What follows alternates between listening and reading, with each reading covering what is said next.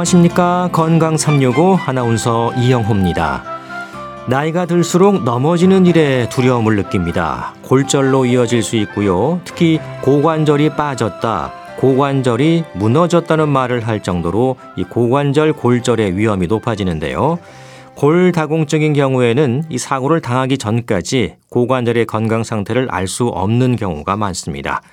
걷는 일에 장애가 생길 수 있고 외상으로 인한 골절의 위험도 있어서 이 젊은 층에서도 방심할 수가 없는데요. 골절 형태와 위치에 따라 치료법이 달라질 수 있는 고관절 골절 잠시 후에 알아보겠습니다. 그리고 환절기 노인 건강에 대해서도 살펴보겠습니다. 건강 365 Loverboy의 Working for the Weekend로 시작합니다. KBS 라디오 건강 365 함께하고 계십니다. 우리 몸의 뼈는 서로 연결되면서 골격을 이룹니다. 그리고 두 개 이상의 뼈가 서로 만나는 부분을 관절이라고 하죠. 그럼 흔히 말하는 고관절은 어딜 말하는 걸까요? 고관절이 무너진다는 표현도 하는데요. 고관절 골절로도 얘기될 만큼 외상으로 인한 손상 위험이 높습니다. 고관절과 골절, 낙상, 골다공증까지 서로 연관해서 설명되는 경우가 많은데 어떻게 이해하면 될지 가톨릭대 인천성모병원 정형외과 전상현 교수에게 도움 말씀 듣겠습니다. 교수님 안녕하십니까? 네, 안녕하십니까. 전상현입니다. 네. 이 고관절 얘기할 때 이제 컵 모양으로 설명이 많이 되던데요. 이 동그란 모양인지 어떻습니까?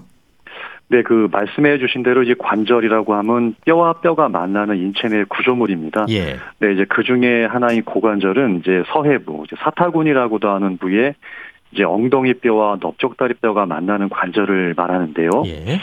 이 엉덩뼈는 이제 골반뼈, 뭐 넓적다리 뼈는 대퇴골이라고 부르기도 합니다. 어, 고관절의 모양은 이제 이렇게 이해하시면 좀 쉬울 것 같습니다. 예. 그 이제 과거에 이제 우리 어머님들 보면 깨를 갈거나 이제 마늘을 다질 때 절구를 사용하는 어, 경우가 있었는데요. 예. 바로 이 고관절을 이루는 골반뼈 부위가 이 동그란 공을 이렇게 절반으로 자르면 생기는 이제 반구 형태의 절구 모양을 닮았습니다. 예. 그래서 이 움푹 파인 절구통에 이제 깨나 마늘을 넣고 절구 공이를 이제 돌려가면서 갈거나 다지게 되는데요. 예. 비유하자면 이 움푹 파인 절구통을 고관절의 골반 뼈 모양으로 보시고 이제 거기에 딱 들어맞는 크기의 절구 공이를 넓적다리 뼈의 음. 머리 부분으로 이해하시면 됩니다. 어, 정리하면 이제 고관절은 엉덩뼈와 넓적다리 뼈의 머리 부분이 만나서 이루는 관절을 말합니다. 예. 그 엉덩 관절로도 불리던데요. 네, 그렇습니다. 이 예. 고관절은 다른 말로 이제 엉덩 관절이라고도 하는데요. 이제 예. 같은 관절로 이해하시면 되겠습니다. 그렇군요. 이 이제 범위가 제법 넓은 관절이잖아요. 그 다리를 안으로 밖으로 움직일 때도 중요한 역할을 하지 않습니까? 네, 그 고관절은 이제 어깨 관절에 이어서 이제 우리 몸에서 두 번째로 관절 운동의 범위가 넓습니다. 네. 이 고관절은 이제 다리를 안으로 밖으로 이제 움직일 때뿐만이 아니고 또 일정한 범위 내에서는 이제 모든 방향으로 이제 안정적으로 움직일 수가 있습니다. 어, 고관절은 이제 다양한 움직임뿐만이 아니라 또 다른 중요한 역할이 있는데요. 예. 바로 이 척추와 더불어서 우리 몸을 일으켜 세우는 이제 기둥 역할을 하고 있습니다. 그 요즘 이제 건강을 위해서 운동을 많이 하시는데요. 그렇죠. 이 단순한 평지 걷기에서부터 뭐 체육센터에서 하는 다양한 근력 운동에 이 고관절은 아주 필수적으로 관여하는 만큼 이제 우리 몸에서 굉장히 중요한 관절이라고 말씀드릴 수 있습니다. 네. 고관절 이제 골절이라고 하는데 이 고관절이 다칠 위험이 높은 건지 주로 이제 외상으로 문제가 되는 경우가 많잖아요.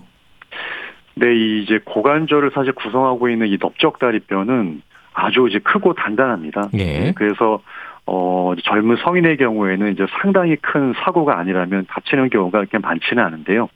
이제 문제는 이제 고령의 어르신들, 이제 특히나 여성의 경우에는 이 골절 발생률이 지속해서 늘어나고 있습니다.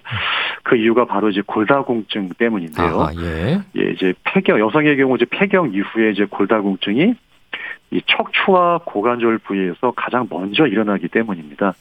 어, 즉 이제 신체 내 다른 뼈들보다 이 척추와 고관절 부위의 뼈가 더, 빨- 더 빨리 약해집니다. 그래서 이렇게 되면 이제 큰 사고가 아닌 이제 가벼운 낙상에도 쉽게 부러지는 경우가 많습니다. 그래서 말씀하신 대로 고관절 골절은 이제 주로 외상에서 기인하는 경우가 대부분입니다. 예. 고관절이 무너졌다, 고관절이 빠졌다는 말도 하잖아요. 이 어떤 상태를 말하는 겁니까? 예, 그 고관절이 무너졌다라는 표현은 이제 크게 외상과 질환에 따른 어떤 결과로 볼 수 있습니다. 예. 어, 먼저 이제 외상에 의해서 이 고관절 부위에 골절이 생기는 경우에는 이 골, 고관절이 본래 역할인 체중을 지탱하는 기둥 역할을 더 이상 할 수 없게 되는 경우가 있습니다. 음.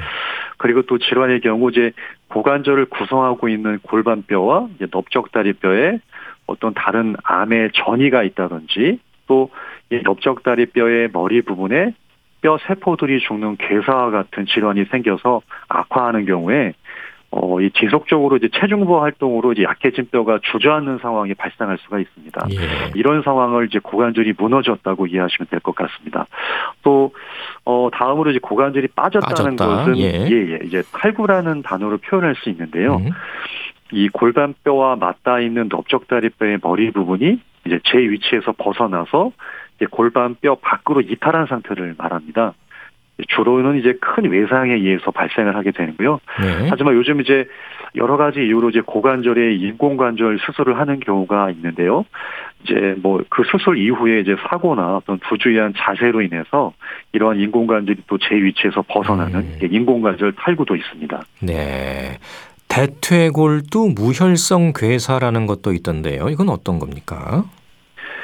네, 이 대퇴골도 이제 무혈성 괴사라는 이제 병명에서 알 수 있듯이 이 병은 이제 대퇴골의 골두, 즉 넓적다리뼈의 머리 부분에서 발생하는 질환입니다. 예. 따라서 이 병은 이제 이 고관절 내에서 발생하는 질환인데요. 어, 좀 복잡하지만 좀 간단히 말씀드리면 이제 네. 대퇴골두 무혈성 괴사는 이 고관절을 이루는 넓적다리뼈 머리 부위에 어, 혈액순환이 되지 않아 이제 아. 뼈세포가 죽는 질환을. 말합니다. 예. 이제 우리 몸의 대부분의 장기가 그렇지만 이 뼈도 이제 뼈 세포로 이루어져 있는데요. 이 뼈 세포들도 이제 각자가 숨도 쉬고 먹고 살아야 하기 때문에 이 혈관내를 이동하는 혈액을 통해 가지고 영양분과 산소를 공급받습니다. 음. 만약에 이제 어떤 이유로 이제 혈액 순환이 되지 않아 이제 뼈 세포 생존의 필수적인 보급이 끊어지게 되면 이 뼈 세포가 이제 죽기 시작하는데요. 이 고관절은 이제 하중을 견디는 관절인데 이 뼈 세포가 많이 죽게 되면 예. 이제 하중을 이제 견디지 못하고 이제 뼈가 무너져 내리면서 큰 통증이 발생하게 됩니다. 어허. 예. 그 대퇴골두 무혈성 괴사. 예. 예. 그 가장 큰 원인은 그럼 뭡니까? 피가 잘 안 흐르는 거잖아요. 예, 그렇습니다. 이제 네. 결과적으로는 이제 피가 잘 흐르지 않아서 생기는 질환인데 이 대퇴골두 무혈성 괴사의 원인은 사실은 이제 상당히 다양하고 또 여러 가지 원인이 이제 복합적으로 작용해서 발생을 하게 됩니다. 크게는 이제 외상성과 이제 비외상성 원인으로 나눠볼 수 있는데요. 예. 이제 먼저 외상에 의해서 어떤 고관절에 골절이 발생하는 경우에 이 골절로 인해서 이제 주변 혈관이 동반 손상되면서 발생을 하게 되고요. 예. 또 이로 인해서 대퇴골의 머리에 이제 혈액이 공급되지 못하면서 발생을 하게 됩니다. 어, 또 다른 이제 비외상성 원인 중에 이제 가장 대표적인 것이 어떤 특정 약물의 복용과 이제 음주인데요. 예. 이제 특정 약물이라 하면 이제 스테로이드를 말합니다. 어허. 여기서 이제 스테로이드는 사실 어 류마티스 질환 등이 아주 효과적인 치료 약물이지만 이제 오랜 기간 동안 과량을 복용할 때 이런 대퇴골 골두에 이 골 괴사를 일으킬 수 있습니다. 어 또한 이제 과도하고 어떤 지속적인 음주도 대퇴골 골두에 골괴사를 일으킬 수 있고요. 또 다른 원인으로는 이제 어떤 유전적으로 취약하다든지 또한 어떤 암의 전이와 같은 이유 때문에 고관절 부위에 방사선 치료를 했던 경험이 있다든지 예. 이런 이유로도 이제 발생할 수가 있습니다. 네. 음주는 당연히 문제가 되고 어, 스테로이드 약물을 어, 좀 가려서 써야 되는 이유도 여기에 있을 수가 있겠네요. 예. 예, 그렇습니다. 스테로이드가 여러 가지 여타 질환에 상당히 중요한 치료 방법이지만 만 예. 이런 이제 부작용을 야기할 수 있기 때문에 아주 효과적인 용량을 아주 적은 적절히. 용량을 최소화해서 그렇죠. 사용하는 것이 중요하겠습니다. 예. 이 대퇴 골두도 그렇고 고관절 골절도 그렇고 이 모두 양쪽으로 진행되는 건가요? 어, 네, 그 대퇴골 골두의 골 괴사 같은 경우는 이제 보통 적게는 한 40% 정도, 이제 많게는 한 60% 정도에서 양측에서 발생을 하게 됩니다. 예. 어, 다시 말씀드리면 10명이 이제 대퇴골두의 골 괴사 진단을 받았다면 그 중에서 4명에서 6명 정도는 양측에서 골 괴사가 확인될 수 있다는 의미입니다. 음. 이 골절의 경우에는 이제 보통 이제 고관절 골절은 이제 고령의 어르신들에게 주로 이제 발생을 하는데요. 어, 이러한 이제 고관절 골절은 이제 아주 심한 골다공증을 동반하는 경우가 많기 때문에 이제 이렇게 수술적 치료 후에도 적극적으로 골다공증 관리가 되지 않는다면 이 반대쪽에서 발생하는 경우도 상당히 많습니다. 예. 어, 고관절에 생길 수 있는 여러 위험을 생각할 때 뭐 골밀도, 골다공증도 있고요. 낙상 위험까지 생각이 나는데 어, 모두 좀 연관이 있는 걸까요? 네, 그 앞서 말씀드렸지만 이 고관절 골절의 경우는 대부분 이제 이 고령의 어르신들에게 발생합니다. 그렇죠. 예, 특히나 이제 여성이 또 남성보다 한 두 배에서 세 배 정도 많이 발생하는 것으로 보고가 되고 있는데요. 예. 어, 남녀 모두 이제 나이가 들면서 노화에 따라서 이제 생리적으로 뼈가 약해지는 부분은 있습니다. 하지만 여성의 경우에는 특별하게도 이제 폐경이라는 것을 경험하게 되면서 이제 뼈 건강에 아주 중요한 역할을 하는 이제 에스트로겐이라는 호르몬이 이제 급격하게 감소하게 됩니다. 이것이 바로 이제 여성이 관절골절이 남성보다 더 취약한 이유가 되겠습니다. 어쨌든 이제 이런 부분으로 결과적으로는 이제 이런 뼈 건강의 약화가 이루어지고 이것을 저희가 이제 골다공증이라고 하는데요. 예. 이제 쉽게 말해 뼈에 구멍이 이제 숭숭 나서 쉽게 어떤 부러질 수 있는 상황으로 보시면 되겠습니다. 음. 어 이제 이런 이제 골절이 취약한 상태에서 사실 가벼운 낙상이 더해지게 되면 쉽게 이제 고관절 골절로 이어질 수가 있습니다. 그렇겠죠. 예. 어, 또 이제 나이가 들면서 이제 우리 몸에 이제 큰 아주 근육이 몰려 있는 다리에 근육 양 자체가 이제 감소를 하게 되는데요. 이것이 또 낙상의 위험을 더 높이게 됩니다. 어, 따라서 이제 고령의 어르신들의 이 고관절 골절 발생에 있어서 이 골다공증과 낙상은 상당히 이제 중요한 위험 인자라고 음. 하겠습니다. 네. 그래서 폐경기 여성들 주로 이제 노인들에게 고관절 골절 위험이 높다는 말이 나오는 건데 근데 또 외상을 생각하면 젊은이들도 안심할 수는 없잖아요. 아, 예, 그렇습니다. 예. 이제 아까 젊은 성인의 경우에는 이제 사실 대퇴골의 강도가 이제 상당히 크기 때문에 쉽게 부러지지는 않지만 추락과 교통사고와 같은 이제 큰 외력이 작용하면 골절은 뭐 언제든지 발생할 수 있습니다. 그렇죠. 예. 네. 그 사고가 발생하기 전에 미리 고관절에 문제가 없도록 또 살필 수 있으면 더 좋을 텐데 검진을 통해서 상태를 확인할 수는 없습니까? 아, 예, 그렇습니다. 중요한 말씀인데요. 예. 특히나 이제 어르신들께 주로 발생하는 이 고관절 골절의 경우는 이제 폐경 후부터 이제 뼈 건강에 이제 관심을 두고 아주 지속적인 관리를 한다면 뭐 충분히 예방할 수 있습니다. 어, 이제 쉽게 뼈 건강 상태를 이제 알 수 있는 방법 중에 이제 골밀도 검사가 있습니다. 예. 이 골밀도 검사는 이제 검사 시간도 짧고 방법도 단순해서 쉽게 받으실 수 있는데요. 특히나 우리나라의 경우에는 이제 만한만 54세, 66세 여성의 경우에는 이 국가 건강 검진 항목에 골밀도가 있어서 예. 이 무료 검진이 가능합니다. 근데 이제 안타깝게 남성의 경우는 해당되지 않습니다. 예. 그 여성만 이 네. 여성만 해당이 됩니다. 음. 하지만 여성의 경우 만 65세 이상, 또 남성의 경우에는 만 70세 이상이 되면 건강보험 혜택을 통해서 이 골다공증 검사를 또 적은 비용으로 받을 수 있습니다. 또한 요즘 이제 주변 동사무소에서도 또 저렴한 가격에 골밀도 검사를 할 수가 있습니다. 네. 자, 이렇게 해서 이제 이렇게 접근성이 이제 좋은 골밀도 검사를 통해서 뼈 건강 상태를 정기적으로 점검하는 습관이 이제 골절 예방의 첫 걸음이라고 생각하시면 될 것 같습니다. 네. 간단한 검사 방법이라고 하셨는데 어떻게 하는 건가요? 골밀도 검사. 예. 예, 골밀도를 측정하는 덱사라고 하는 기계가 있습니다. 예. 엑스레이를 사용하게 되고 환자분이 누운 상태에서 기계가 한번 쫙 지나갔다 돌아오는 스캔을 하면 알 수 있는 쉽게 수치상으로 음. 알수 있는 그런 검사입니다. 네. 그 엑스레이 촬영하는 거좀 비슷하다고 생각하면 되겠네요. 예. 네, 그렇습니다. 그렇군요. 비교적 쉽게 할 수 있고. 네, 그렇습니다. 어, 근데 골밀도도 낮고 골다공증의 위험이 있다고 해도 이 사고를 당하기 전에는 전혀 증상이 없다고 들었습니다. 아, 예, 맞습니다. 예. 이 골다공증은 사실 과거부터 이제 이런 표현을 쓰게 되는데요. 이제 소리 없이 이제 뼈를 앗아가는 뼈 도둑이다. 아하, 예. 그래서 이제 소리 없는 뼈 도둑이라고 알려진 만큼 사실은 골절이 발생하기 전까지는 특별한 증상이 없는 게 사실입니다. 그래서 이제 그렇기 때문에 더더욱 이제 골절이 발생하기 전에 이제 지속적으로 이제 관심과 관리가 필요하겠습니다. 예. 골밀도 검사를 미리 해보는 게 좋을 것 같습니다. 예. 네, 그렇습니다. 어, 낙상과 같은 이제 큰 일을 당하게 되면 아무래도 응급실로 향하는 경우가 많을 것 같습니다. 보행 장애로까지 이어지는 위험한 상태가 많습니까? 네, 그 이제 고령의 어르신들의 경우 낙상으로 인해서 이제 고관절부에 통증이 생기면 이제 우선적으로 응급실로 방문하신 경우가 왕왕 있습니다. 예. 이제 그 평소 골다공증을 앓고 있는 경우에는 사실 가벼운 낙상에도 이제 고관절 골절로 이어지는 경우가 많아서 통증이 심하다면 이제 검사를 통해서 골절 여부를 확인하고 있다면 대부분은 수술을 통해 회복을 기대할 수는 있습니다. 음. 어, 또 대부분이 이제 적극적인 재활 치료를 통해 일상으로의 복귀를 기대할 수는 있지만 예. 이제 수술 후에 발생하는 통증이라든지 또 다리의 근력 약화 또는 기존에 가지고 있던 어떤 기저 질환이 약화 등의 이유로 수술 전 일상을 회복하지 못하는 예도 가끔 있습니다. 예. 이 고관절 쪽에 뭐 외상이나 이런 걸 통해서 문제가 생겼을 경우에는 가급적 빨리 치료를 받는 게 좋겠죠.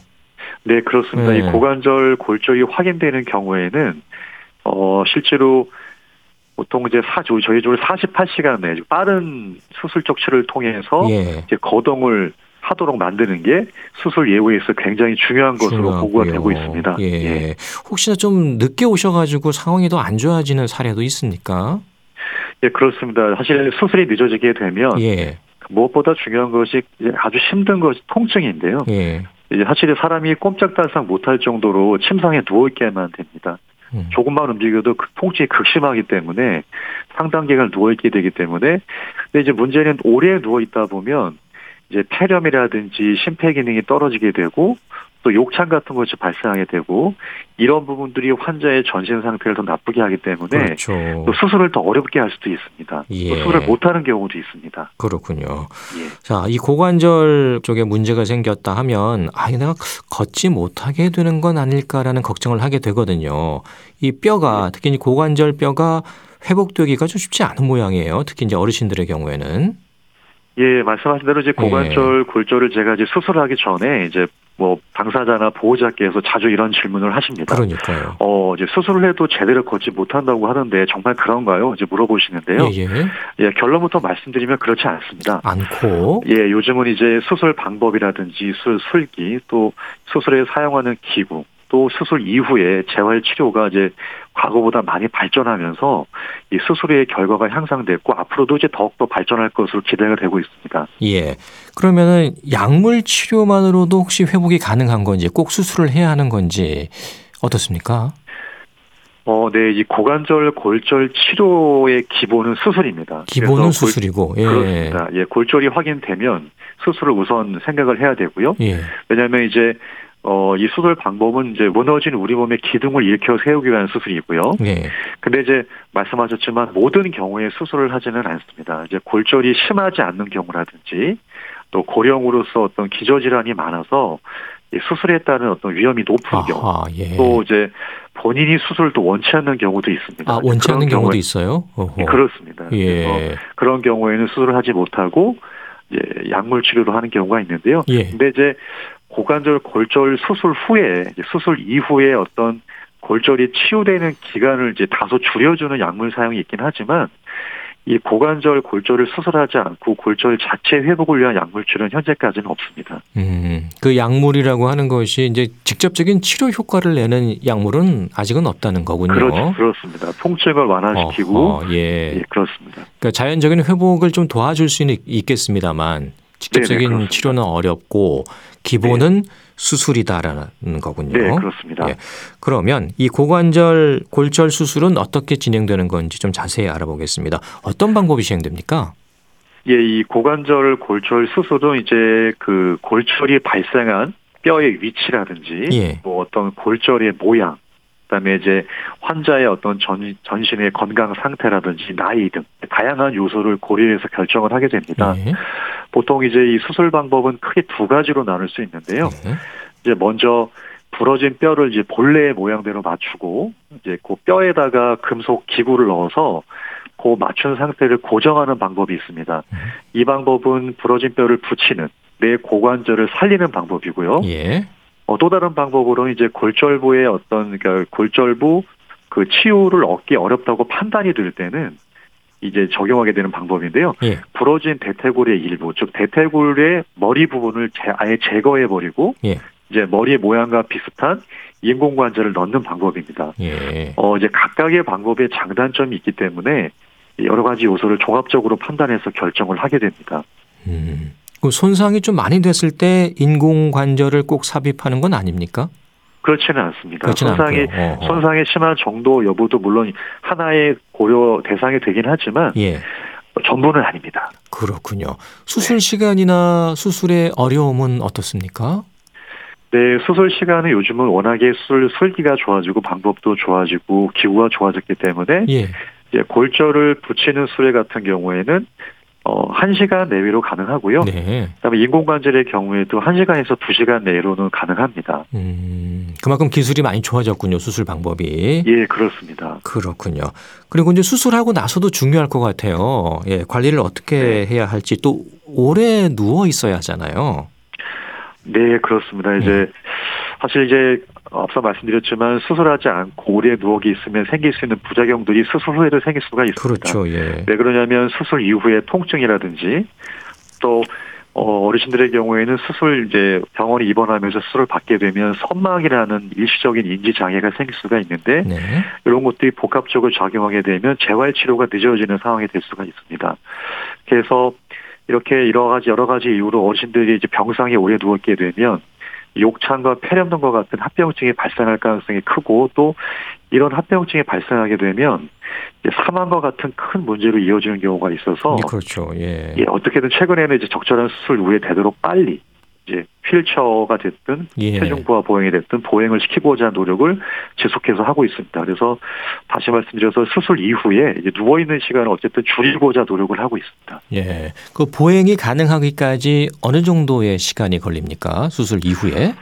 네, 이제 수술 방법에 따라 좀 다르긴 하지만 일반적으로는 통증이 조금 완화되는 시기, 보통 수술 후한 빠르면 하루에서 이틀 뒤부터는 이제 보행 재활을 시작하고 있습니다. 예.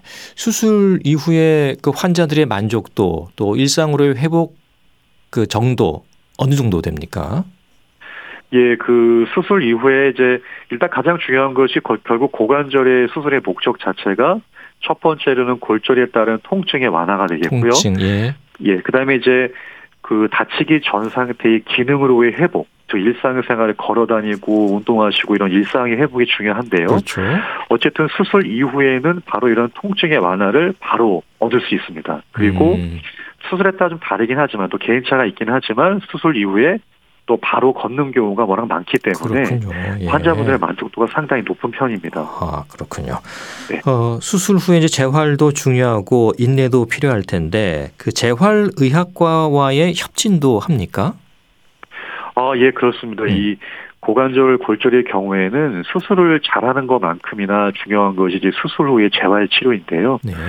이제 수술 후 빠르게 재활 치료를 시작하는 것이 무엇보다 중요합니다. 또 요즘은 이제 후 이런 재활 치료에 대한 사회적인 인식도 높아지고 또 그에 따라서 재활 치료가 이제 비약적으로 좀 발전을 한 상태입니다. 그래서 예.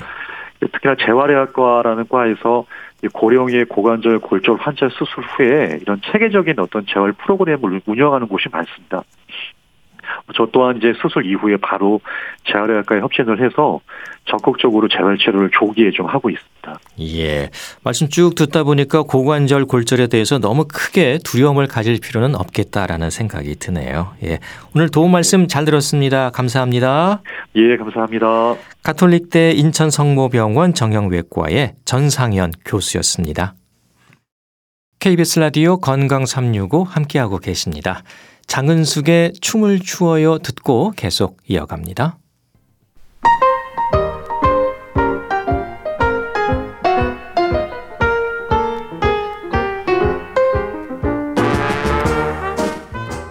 건강한 하루의 시작.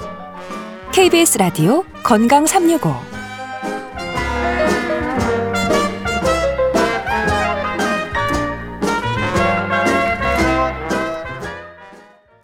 KBS 라디오 건강 365 함께하고 계십니다. 환절기입니다. 겨울에서 봄으로 철이 바뀌는 시기죠. 하루 이틀 사이에도 기온 변화가 심할 수 있고요. 하루 중에도 낮과 밤의 온도차가 크게 벌어지기도 합니다. 춘곤증이 찾아오는 것도 이때쯤부터 시작되죠. 졸음과 피로감뿐 아니라 노인들에게는 특히 환절기 조심해야 할 부분들이 많습니다. 국립정신건강센터 건강증진과 백현욱 교수에게 도움 말씀 들어보겠습니다. 교수님 안녕하십니까? 네, 안녕하십니까. 네, 건강은 뭐 언제나 잘 관리해야 되겠습니다만 특히 이제 환절기에 노인 건강이 중요시 됩니다. 어떤 의미로 봐야 될까요? 환절기라는 게 결국 계절이 바뀌는 그렇죠. 아닙니까? 예. 어, 이럴 땐 뭐 일교차가 심하죠. 하루에 10도 이상 차이가 나는 날씨가 지속되는 거 이런 것들은 누구라도 인체의 생체 리듬이 혼란스럽게 되지 않겠습니까? 네. 그 결과로 방어력이 저하되는 것도 당연하고요. 네. 근데 게다가 노인 건강을 강조하는 이유는 아무래도 나이가 들수록 세포라든지 장기 회복력이 저하되기 때문에 질병에 대한 면역력이 떨어지더라 하는 거 더하기 또 노인은 만성 질환을 이미 앓고 있는 경우도 많으니까 환절기라는 환경 속에서 취약한 노인의 건강 당연히 가장 강조할 수밖에 없겠죠. 네. 그 일교차가 클수록 그 우리 몸의 생체 리듬이 균형을 잡지 못하는 경우가 많습니까? 그렇죠. 음. 하루에도 10도 이상 기온 변화가 일어나면 예. 정상인이라도 이 생체 리듬은 당연히 혼란스럽겠죠. 그래서 굉장히 많은 장기가 다 부담스러워하고 탈나기가 쉽지만은 특히나 공기가 직접 들어가는 그리고 내뱉는 호흡기의 경우는 이런 기온 변화에 직접 노출이 되니까요. 상당히 민감하게 반응할 수밖에 없겠습니다. 네. 그러니까 천식이라든지 호흡기 질환이 심해질 수도 있고 특히 또 감기로 고생하는 분들이 많더라고요. 왜 우리 예. 환절기에 감기 조심하세요 하는 말에 익숙하지 않나요? 그렇습니다. 예. 그만큼 건강인도 감기에 걸리기 쉽고 예. 또 비염이라든지 기관지염이 흔한 때 아닐까 싶습니다. 근데 만약에 이미 호흡기 만성 질환을 가진 분들, 왜 소위 말해서 해소 천식이라고 부르는 폐쇄성 폐질환 이런 것들 대부분 노인이겠죠? 이런 분들은 당연히 이 계절에 호흡곤란이 심화되거나 그 증상이 악화돼서 아주 심각한 상태로 가기가 쉬우니까 이런 기존 호흡기 질환을 가진 노인분들 특별히 주의가 필요합니다. 네. 특히 또 환절기에 많이 건조하거든요. 습도를 어느 정도로 유지해야겠죠. 그렇죠. 예. 그 건조한 실내 공기로 인해서 사실은 그 공기가 들어가는 거에 1차 방어막이 호흡기에 코 점막이라든지 기관지 점막인데요. 이게 바싹바싹 마르면 아무래도 바이러스나 먼지 등에 대해서 방어 능력이 떨어지잖아요. 예. 그래서 우리가 그러면 습도가 너무 마르면 안 좋은 건 알겠는데 얼마나 유지해야 되냐? 그래도 한 뭐 50% 정도의 실내 습도는 유지시켜 달라. 그래서 호흡기 점막이 좀 수분을 머금게 해서 선모도 좀 활발하게 움직여서 이물질을 잘 제거할 수 있게 하는 게 좋겠다라는 뜻입니다. 네, 이 호흡기 쪽도 많이 메마르지만 피부까지 해서 몸 전체가 건조해진다는 말도 하잖아요. 예. 그렇죠. 그러니까 닿는 부분이 지금 계속 뭐 노래 부르듯이 하지만 호흡기 점막 즉 뭐 코라든지 기관지 점막이 마른다는 건 말씀드렸고요. 예. 피부가 어떤 점에서는 우리 몸의 가장 넓은 표면적으로 바깥과 닿는 부분입니다.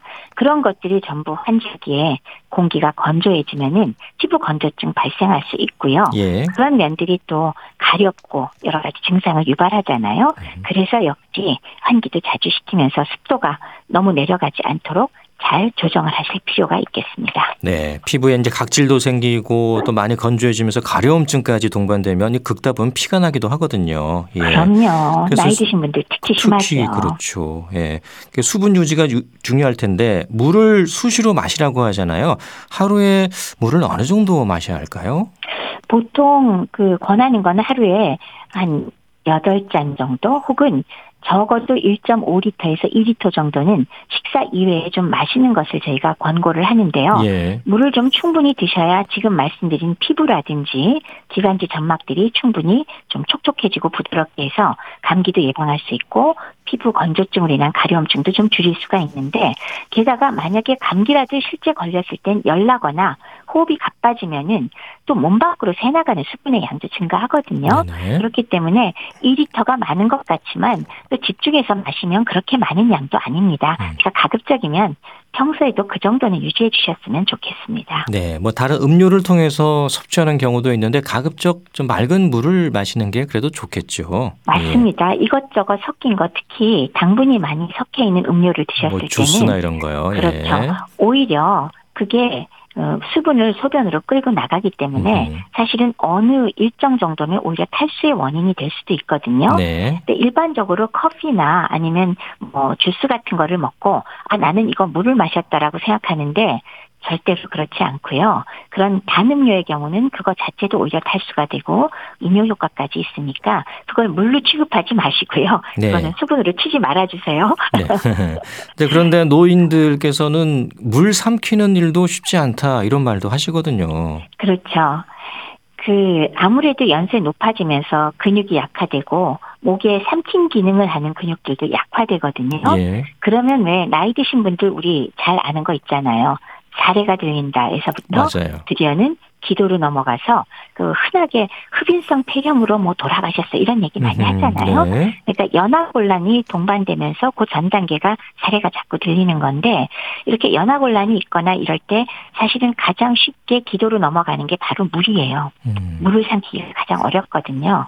그리고 그 다음에 딱딱한 것도 삼키기가 쉽진 않지만은 물의 경우 문제를 많이 일으키기 때문에 사실은 그런 경우에는 젤 형태가 가장 섭취가 쉽고 어, 실제로 점도 증진제 같은 걸 사용해서 물이나 음료를 젤 형태로 만들어서 그렇게 섭취하는 걸 권해드리기도 할 때가 있기는 합니다. 그렇군요.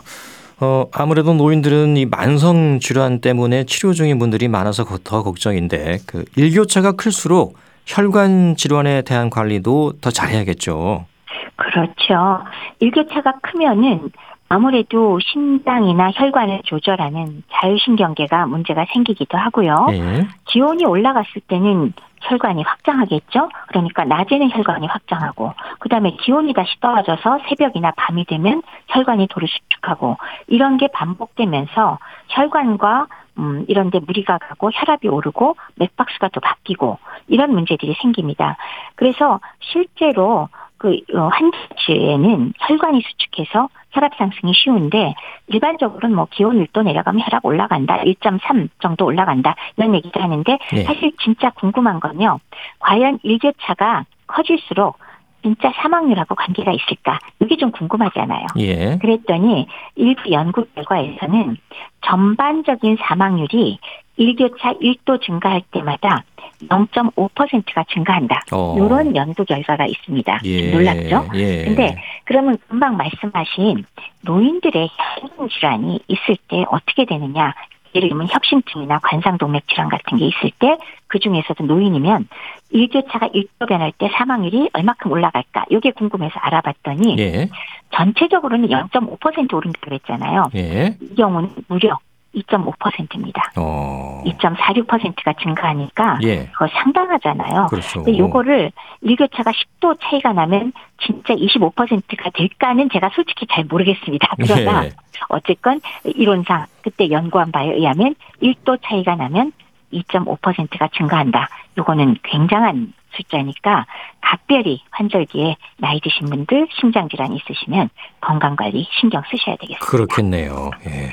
또 호흡과 관련해서도 복식 호흡이 강조되던데요. 이, 이 복식 호흡이 말은 쉬운데 실제로 하기는 좀 어렵더라고요. 맞아요. 예. 이게 우리가 평상시에 왜 가슴만 사용해서 얕게 숨을 쉬고 있거든요. 예. 그러다가 갑자기 배까지 써가지고 복식으로 해라. 그러면은 사실 저도 쉽진 않습니다. 예. 그 뱃속으로 공기를 깊숙이 넣어서 뭐 배가 불룩해지게끔 해야 된다. 어, 이런 얘기를 하시던데 음, 가슴으로 하는 호흡과 또 배로 숨 쉬는 호흡 어떤 차이가 있는 걸까요? 가장 큰 차이는 예. 일반적으로 우리가 평소에 얕게 쉬는 심은 사실은 흉부에 특히 갈비뼈만 사실 살짝 살짝 달싹달싹 하면서 숨을 쉬게 돼요. 그래서 사실 폐가 충분히 다 늘어나는 게 아니거든요. 예. 그런데 복직 호흡을 한다는 거는 충분히 숨을 들이마시면서 배를 나오게 하고 다시 또 내뱉고 이렇게 하는 것이기 때문에 우리가 활용하려고 하는 건 흉부와 복부를 나누는 횡격막이 있지 않습니까? 예. 이 횡격막의 흐름을 운동을 가장 크게 확대해서 폐를 충분히 늘려준다는 그런 차이가 있어서 실제로 보통 우리가 호흡하는 양에 비해서 횡격막을 이용한 복식호흡을 하면요 무려 3배 내지 5배 정도 더 많은 양의 공기를 들어 마실 수 있게 된다고 합니다. 예. 상당한 양이죠. 어. 일단은 그 차이가 가장 크지 않을까 싶습니다. 네, 이렇게 복식 호흡, 어, 많은 숨을 들이마시게 되면 어떤 효과가 있을까요? 어, 복식 호흡을 하게 되면은 예. 어, 아무래도 충분량의 공기가 들어가고 또 내보내는 것도 충분히 내보내게 되기 때문에 그 결과로 신진대사도 활발해지고 기초대사량도 올라가면서 몸속의 노폐물, 독소를 보다 효율적으로 어허. 배출할 수가 있게 됩니다. 우리가 왜 들이마실 때는 산소를 들이마시고 내보낼 때는 이산화탄소를 내보낸다. 이것도 물론 노폐물에 들어가지만 예. 사실은 이산화탄소뿐만이 아니라 많은 대사 물질 자체도 불필요한 것들은 호흡을 통해서 많이 내보내고 있거든요. 따라서 몸속의 노폐물 제거를 상당히 효율적으로 할 수가 있고요. 그 결과로 꾸준하게 하루에 한 5분 내지 10분만 복식 호흡을 하셔도 면역력은 현저하게 향상된다고 하죠. 게다가 이런 복식 호흡으로 폐의 하부까지 충분히 늘어가게 호흡을 하면은 호흡기 문제가 있는 분들의 경우는요, 가래 배출이 용이하게 되겠죠? 그렇기 때문에 염증이나 이런 것들의 회복도 상당히 빠르게 도와줄 수가 있는 이런 효과가 있습니다. 네. 그러니까 복식 호흡을 하게 되면 몸속의 노폐물과 독소를 배출하는 데도 도움이 될 수 있다는 거군요. 그래서 우리가 그렇죠. 숨쉬기 운동을 한다고 하는데, 예. 그래서 또 그런 말이 나온 것 같아요.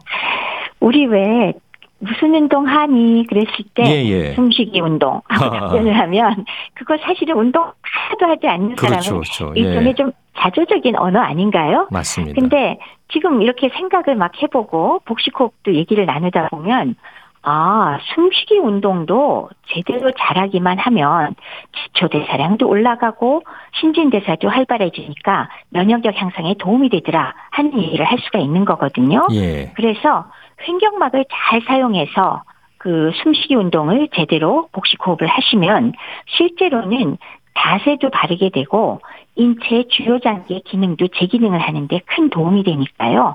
염두에 두시고 다른 자세로 복식 호흡하는 연습을 많이 하셨으면 좋겠습니다. 네. 숨쉬기 운동 한다고 하시는 분들 앞으로 저 우습게 보면 안 될 것 같습니다. 네, 예. 맞습니다. 자, 그리고 어, 수면 습관도 환절기 건강에서 중요하겠죠. 그렇죠.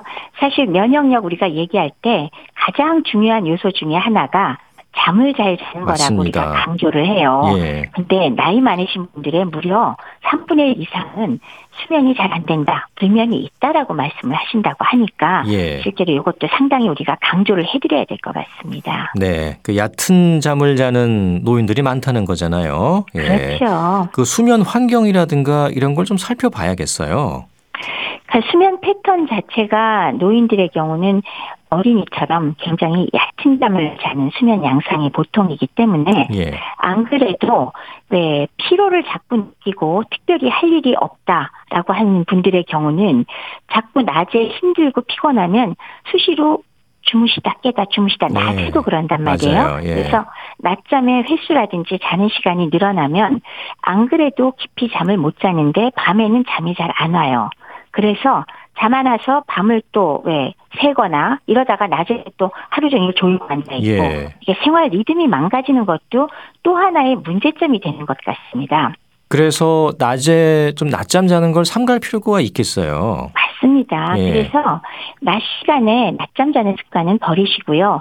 혹시 낮잠을 주무시더라도 정확하게 시간을 정해놓고 30분 이내로 일정 시간에 자는 걸로 정하셔야지, 어, 그냥 나 좀 피곤하고 좀 나른해. 그렇다고 그냥 계속 소파나 침대에 눕혀서 하루 종일 자다 깨다 하면 그래서 낮밤이 바뀐 나이 드신 분들 많이 계시거든요. 예. 그래서 이렇게 규칙적으로 하시는 것, 그리고 밤에 자는 시간도 규칙적으로 하셔야 되는 것, 그리고 그 규칙적인 시간 중에도 특히 멜라토닌 호르몬이 나오는 시간을 염두에 두고 밤 11시 반 정도에서 어, 새벽 2시 사이 정도를 잠자는 시간을 꼭 넣어서 주무시는 게 조금 더 깊은 잠을 자는데 도움이 되거든요. 예. 그리고 다른 환경을 조금 더 얘기한다면 주무실 때 불빛이 없는 게 좋겠죠. 네. 안대를 사용할 수도 있고 주무시는 방에 전자제품, TV나 전화기 같은 거 놓지 마시고요. 예. 시끄럽지 않도록 소음을 피한다거나 혹은 자기 전에 가볍게 반신욕을 하거나 아니면은 카페인이 섞인 이뇨작용이나 각성작용이 있는 음료는 절대로 저녁 때는 피하고 피하고. 소변 좀 미리 보고 예. 이렇게 하는 것들이 좀 잠자리를 좀 편하게 하고 수면을 기피하는 방법이 되지 않을까 합니다. 네. 휴대전화, 그러니까 스마트폰이죠. 좀 멀리 그렇죠. 하시는 것도 중요하겠어요. 보다 보면 또 주무시는 시간이 더 늦어지거든요. 맞습니다. 예. 또 중요한 것이 체온 관리라고 하는데요. 어, 체온이 이제 높은 것도 물론 문제지만 체온이 떨어지는 것도 건강의 위험 신호죠. 그렇죠. 체온이 일상적으로 우리가 뭐 36도 내지 36.5도를 정상이라고 하면 네. 보통은 35.5도보다 내려가면 저체온이라고들 부릅니다. 음. 근데 어떤 때 생기느냐? 물론 뭐 기질적인 질환, 생리적인 변화, 뭐 당뇨병이 있거나 알코올 중독증이거나 등등등 갑상선 기능 저하가 원인이 되기도 하지만 일상 생활에서는 역시나 외부 환경이 추워질 때 추운 환경에 오래 노출됐을 때 어, 특히나 노인들은 거기에 맞추어서 열 생산을 충분히 하지 못하기 때문에 네. 체온을 올리는 기전이 작동하지 않아서 저체온증이 된다라고 얘기를 하는데요. 문제는 그 노인의 경우는 일반적으로 저체온증이 기온이 많이 내려가서 적어도 15도 이하 정도가 되면 그럴 가능성이 있다라고 얘기하는데 노인은 실내 기온이 22도가 되더라도 체온이 떨어지는 경우가 있을 정도로 쉽게 떨어진답니다. 네. 그리고 저체온증 자체가 사실 위험하지만 않다면 우리 신경 안 써도 되는데 저체온 자체가 심해지면 사실은 사망할 수도 있는데 우리가 관심이 조금 적거든요. 어허, 예. 저체온 자체로 인해서 창백해지고 멍해지고 판단력 저하가 되고 맥박도 느려질 수 있고 마비나 졸린 증상이 나타날 수도 있고 심지어 사망까지도 올 수 있는데 네. 뚜렷하게 이쪽으로 관심을 갖지 않는 우리가 좀 무관심할 수도 있다는 측면에서 요것도 또한 체온이 많이 떨어지지 않도록 환경도 잘 유지하면서 또 체온을 쟀을 때 저체온이 위험할 수 있다는 것도 염두에 두고 계셔야 될 것 같습니다. 네. 그 어르신들 목욕 좀 좋아하시잖아요. 반신욕, 조욕 이런 것들이 체온 관리에 도움이 될까요?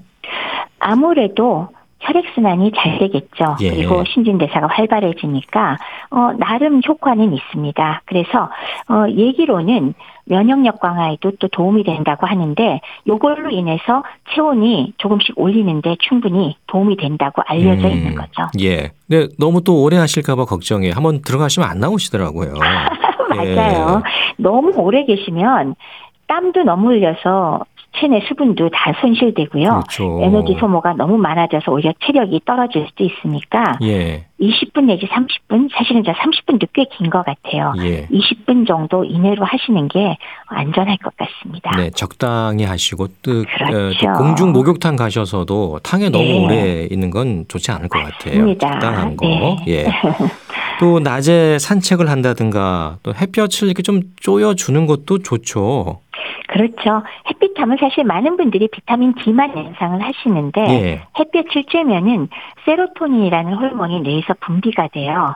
근데 이 세로토닌이 왜 사람 기분케 하는 그런 호르몬이라고 알려져 있잖아요. 네. 그 엔돌핀도 생성하게 하고 또 T 림파구 같은 것들을 그 증강시켜서 면역력도 늘리게 하고 또 이 세로토닌이 부족하면 바로 우울증과 연관이 된다고 합니다. 음. 근데 반면에 햇빛을 못 쬐면 멜라토닌이 분비가 되면서 잠을 오게 만드는데 물론 멜라토닌도 중요합니다. 노화 방지나 면역력을 증강시키거나 생식 호르몬 조절하는 데 도움이 되지만 중요한 거는 햇볕을 쬐므로써 세로토닌을 분비시키고 비타민 D도 증가시켜서 내 몸의 면역력을 증가시킬 수 있다. 이런 면에서 중요하다고 할 수가 있겠습니다. 네. 아무튼 이 환절기에 노인들 건강 더 철저하게 잘 관리를 하시고 주변에서도 어, 어려움이 없는지 잘 살펴주시면 더 좋겠습니다. 오늘 말씀은 여기까지 듣겠습니다. 감사합니다. 네, 감사합니다. 네. 국립정신건강센터 건강증진과의 백현욱 교수였습니다. KBS 라디오 건강 365 해바라기의 사랑으로 들으면서 모두 마치겠습니다. 아나운서 이영호였습니다. 고맙습니다.